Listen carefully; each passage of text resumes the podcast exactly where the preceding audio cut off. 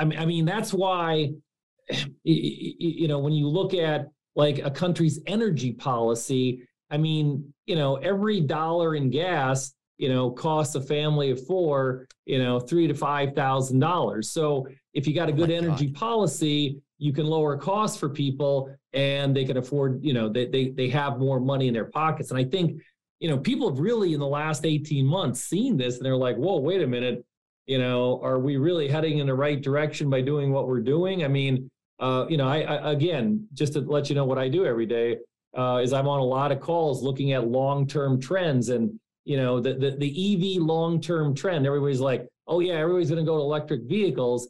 And there's a very very good money manager. I've used them for 15 years with my clients' money, and he did a very deep dive the last year about the total replacement uh, of cars and the life cycle and et cetera and he's like, people are under the impression that we're going to go EV in the next 10 years. He's no, like, not. it's going to take, nope. yeah, not, not, a, not a goddamn take, chance. Yeah, it's going to take 50 to 60 yeah. years to get out there. And, and, and not, not only that, how do you get the batteries? How do you make the right. batteries with fossil fuels? How do you right. get, how do you dig the nickel out of the ground with fossil exactly. fuels? Yeah. Like I, I do, I do fully support um, investing in EV. I, I support investing in nuclear because that's just another market to compete with the oil to bring the cost right. down. Yeah. Well, back back to your point. Well, you need I mean, both. You need all of them. You need to create the marketplace. You got to create the right. market. You're, you're, seeing what's going on in the UK, and all of a sudden, people are saying, "Well, wait a minute. We need a portfolio of energy. We need yeah, fossil exactly. fuels, renewable, nuclear. Uh, we need a portfolio because if you concentrate all your dollars on one area or the other, and that's what's happened, is that there's been less money spent uh, you know, in, in the fossil fuel area the last 10 years. Uh, you know, it's gone to, you know, renewables. Uh, it, it ain't going to happen. I mean, our infrastructure is just not there. You know, uh, for example, for every EV, if you buy an EV for your house, it increased your electricity use by 50%. Two EVs in your house, two, two electric vehicles, you would double the electricity that your house uses. Yeah. Our electric grid, look what happened in Dallas you know, down in Texas, et cetera. They can't California, handle it. So California yeah, well. So I, I, I think what's happening is people are sitting back going, wait a minute, you know, we need a portfolio of energy. We need to, who does energy really affect? It affects the middle class because costs have gone up, uh, you, you know, and it's part of inflation. So what do we do to do this? Well, we got to talk about our infrastructure. Uh, you know, th- there's, you know, there's that conversation that is is uh, subliminally happening, I think it's got to be out there a lot more. Like, what do we do, you know, to get the price of you know gasoline back down? Because that's what you and I pay at the pump every day. Well, I I have an idea because um, I, I I agree with you 100. percent You know, the the that's a piece of the puzzle as to why gas yeah. prices are so high. Supply chain is another reason why gas prices are so high. But gas prices are also so high because it's a monopoly it's also monopoly. Like they're price gouging. They are price gouging. They have admitted they are price gouging. Well, uh, because, I, because they yeah, can. I'll take the other side. Yeah, that, that, that it's not so much price gouging. I and, and, again, I've done a deep dive on the energy sector. Okay. Uh, it, it is the best performing sector this year. And one of the things that the energy companies used to do is they'd be like, drill, baby, drill, drill, drill, drill, drill. And they were drilling all the time.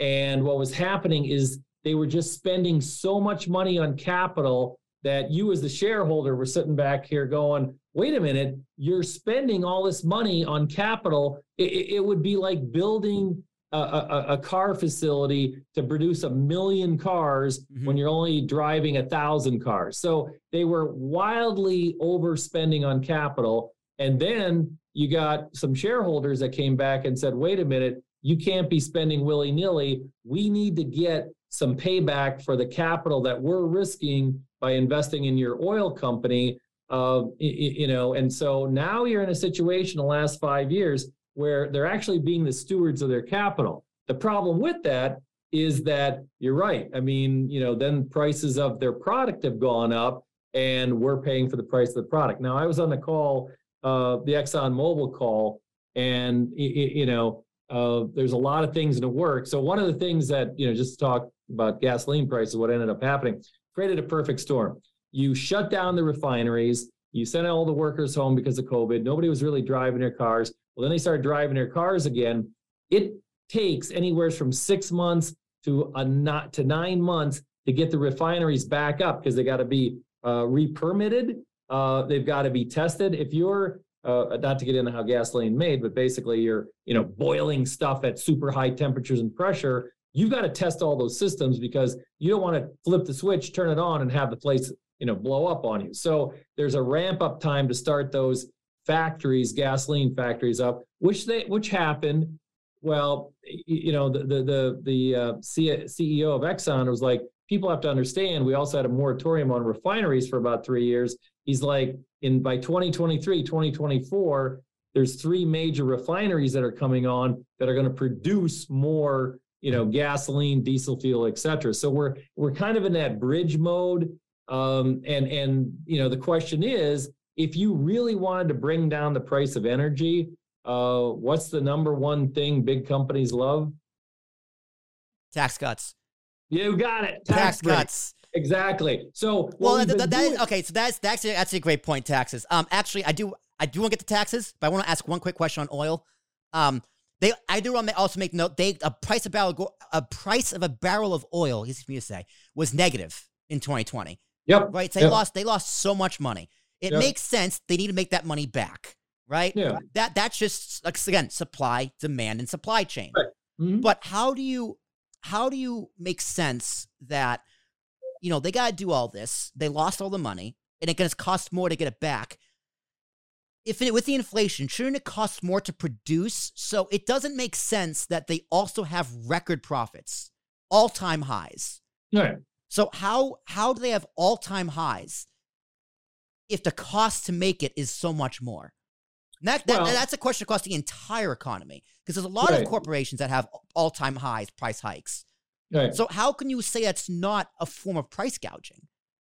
Well, if, if, if, mean, if, some... it, if it costs more to produce and to get yeah. out there, you should see profit. But record profits, like how do you, how how does both those things polar opposites happen at the same time? Well, the, the big thing in the oil industry is again, they're not spent, they're not burning through cash flow mm-hmm. like they were before, building new plant equipment, drilling, etc. You know, they they they pulled back their capital spending, you know, dramatically.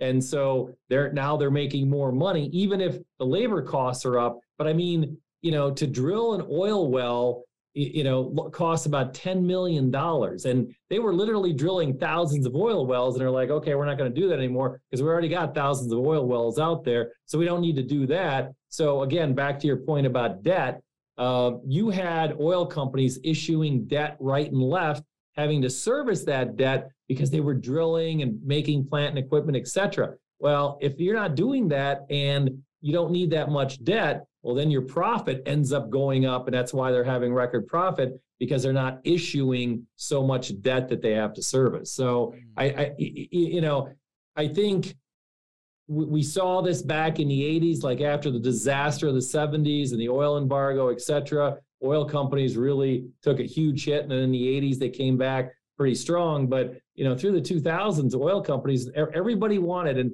and this is what's fascinating about my job is to watch the sector rotation. You know, from big cap and tech, now we're going back to oil. You know, and and and you know where the profits are. So you know, that's really what I do all day. Is I'm I'm looking at clients' portfolios and saying, okay, what kind of money manager do we want to hire are we value you know more value right now and actually value tends to be overweighted in banks and energy? Or do you want to be in growth which is in you know technology stocks et cetera? So uh, you know one of my other theses is, that uh, you know again right now i think technology is deeply oversold. We could have probably a vicious bounce over the next couple of months. But you know there's all we see the same thing happen with investors. Investors get an idea and all this money goes to large cap growth core types of stocks and one of my other theses is, back in the 1980s, one of the best performing sectors was small mid cap stocks. Reason being is that if you're a company and you want to build a, you know, you're, you're like, hey, we need another division. It's going to cost us two billion to build this division. Well, wait a minute, we can buy that company for a billion. All of a sudden, one of the other earmarks of the 1980s was tremendous mergers and acquisitions.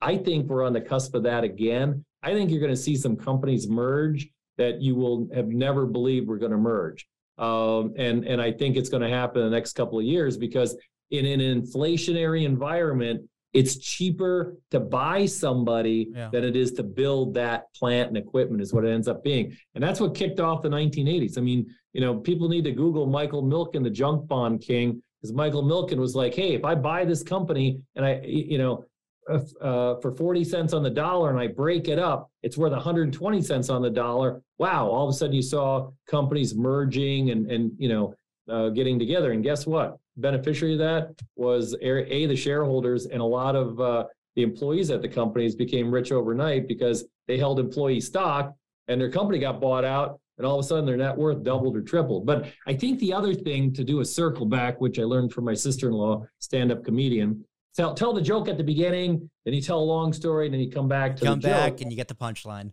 Right, you get the punchline. Um, I think one uh, why it's very important for people 18 to 35 is you're going to see the largest transference of wealth ever. I yeah. mean, the baby boomers are. There's a few, there's a few trillion. Yep. Yeah, and and so you know, uh, and and we're seeing it already. I mean, uh, in our practice in the last two years, we've seen some major estates uh, end up getting transferred to you know much younger people, and it's a little scary. Of course, everybody does the same thing. The minute they get the money, they either buy a house, they improve their house, you know. But I, I keep telling these people, you have an opportunity here to set up the education for your kids and set up your retirement for the future too. Uh, and and I think this transference of wealth is is you know people are really not focusing on that tidal wave that's been happening and it will do nothing but accelerate. But again here's a circle back.